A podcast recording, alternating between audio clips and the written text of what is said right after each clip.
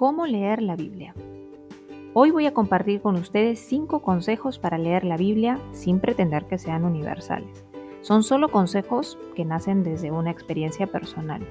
Algunos me los dieron y me sirvieron muchísimo y otros los fui descubriendo en el camino. Pero sea como fuere, todos sumaron y espero que tengan el mismo efecto en ustedes. Así que empezamos.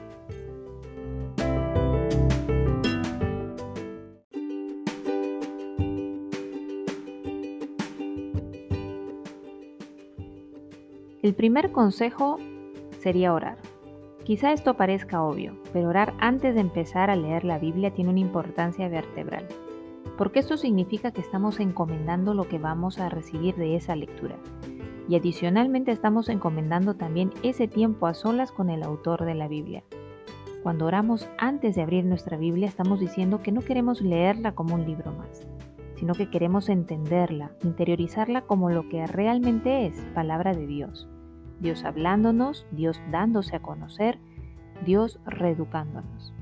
Además es una forma excelente de ejercitar nuestro andar en el Espíritu, que no es otra cosa que dejarnos guiar por Dios.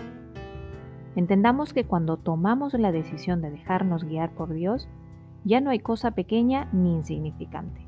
Dios quiere guiarnos a través de su Espíritu en todo, absolutamente todo. Así que ese sería mi primer gran consejo, orar. El segundo consejo sería tener una rutina. Generar una rutina es tener una hora y lugar fijo. Eso ayuda muchísimo.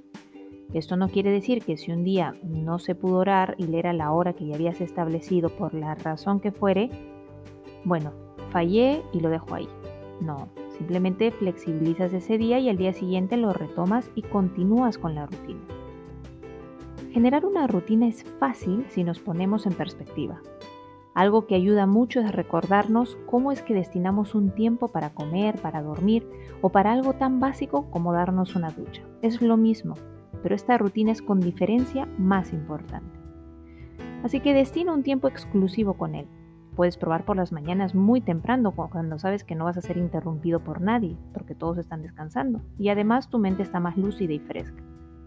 En mi caso, las mañanas me funcionan muy bien porque tengo una niña pequeña que durante el día demanda toda mi atención y por las noches acabo un poco agotada.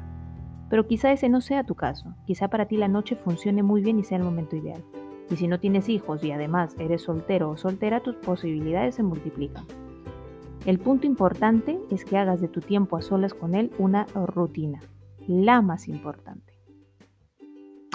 El tercer consejo es tener un blog de notas o un cuaderno especial. También hay Biblias que tienen páginas con espacio en blanco, ideal para anotaciones. Incluso puedes darle un matiz artístico si eres una persona creativa.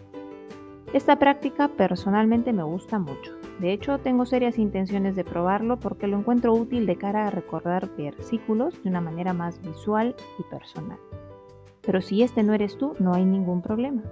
Un blog de notas o un cuaderno de este tipo será igual de útil para hacer anotaciones basadas en tu experiencia lo que Dios te enseña, lo que Dios te revela, tus impresiones y lo que significa en tu vida. Personalmente cuando escribo me gusta pensar que le estoy escribiendo todo lo que aprendo de Dios a la Heidi del futuro. Y me resulta más fácil escribir así. Es más cercano, lo puedes intentar. Quizá a ti también te ayude. El cuarto consejo que te daría es que si no tienes muy claro por dónde empezar o retomar la lectura de la Biblia, pruebes empezando por el Nuevo Testamento. Esto no quiere decir que el Antiguo Testamento sea menos importante, ni por asomo. Mi recomendación no va por ahí. Mi recomendación se inclina solo por empezar por ahí y por supuesto luego continuar con el Antiguo. Ahora, ¿por qué por el Nuevo? Pues porque la base del cristianismo es Jesucristo, el autor y el responsable de nuestra reconciliación con Dios. Gracias a Él podemos volver al plan original de Dios y retomar esa relación personal con Él, ser una expresión suya aquí, en su otra creación, la tierra. Todo esto, repito, es gracias íntegramente al paso voluntario de Jesús por la cruz. Ahora quizá para ti esas sean solo palabras que aunque las entiendas, no signifiquen aún mucho, porque ves a Jesús como una persona, aunque importante, la ves lejana, pero eso debe cambiar. El Nuevo Testamento está lleno de Jesús. Desde el principio, lo que hizo, lo que dijo, lo que, lo que dejó, es, es el lugar perfecto para empezar, para empaparte de él, de conocerlo y empezar otra vez. El último consejo, pero el no menos importante, sería el de compartir. No te fijes en si es mucho o poco, si es algo significativo o no, porque todo eso es en base a tus estándares. Compártelo igual. Y te doy algunas razones. La primera es porque cuando compartes conocimiento lo estás reforzando. Lo mismo sucede cuando compartes lo que recibes de Dios, lo interiorizas aún más. Otra razón es porque nunca sabemos el efecto que va a tener la palabra de Dios en otra persona. Quizá esa persona no te diga nada en ese momento o visualmente no veamos un cambio importante. Pero la palabra de Dios es como una semilla. Nuestra función es solo sembrarla. Me gusta mucho cómo lo explica Pablo en 1 Corintios, cuando dice, ni el que planta ni el que riega es algo, sino el que da el crecimiento. Y ese es Dios. La verdad es que tú no sabes si lo que estás compartiendo es la respuesta a una oración de otra persona o si es algo que sencillamente la otra persona necesitaba escuchar.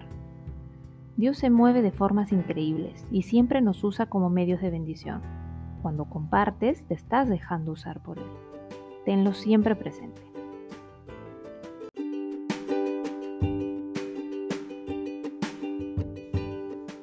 Bueno amigos, hasta aquí hemos llegado por hoy.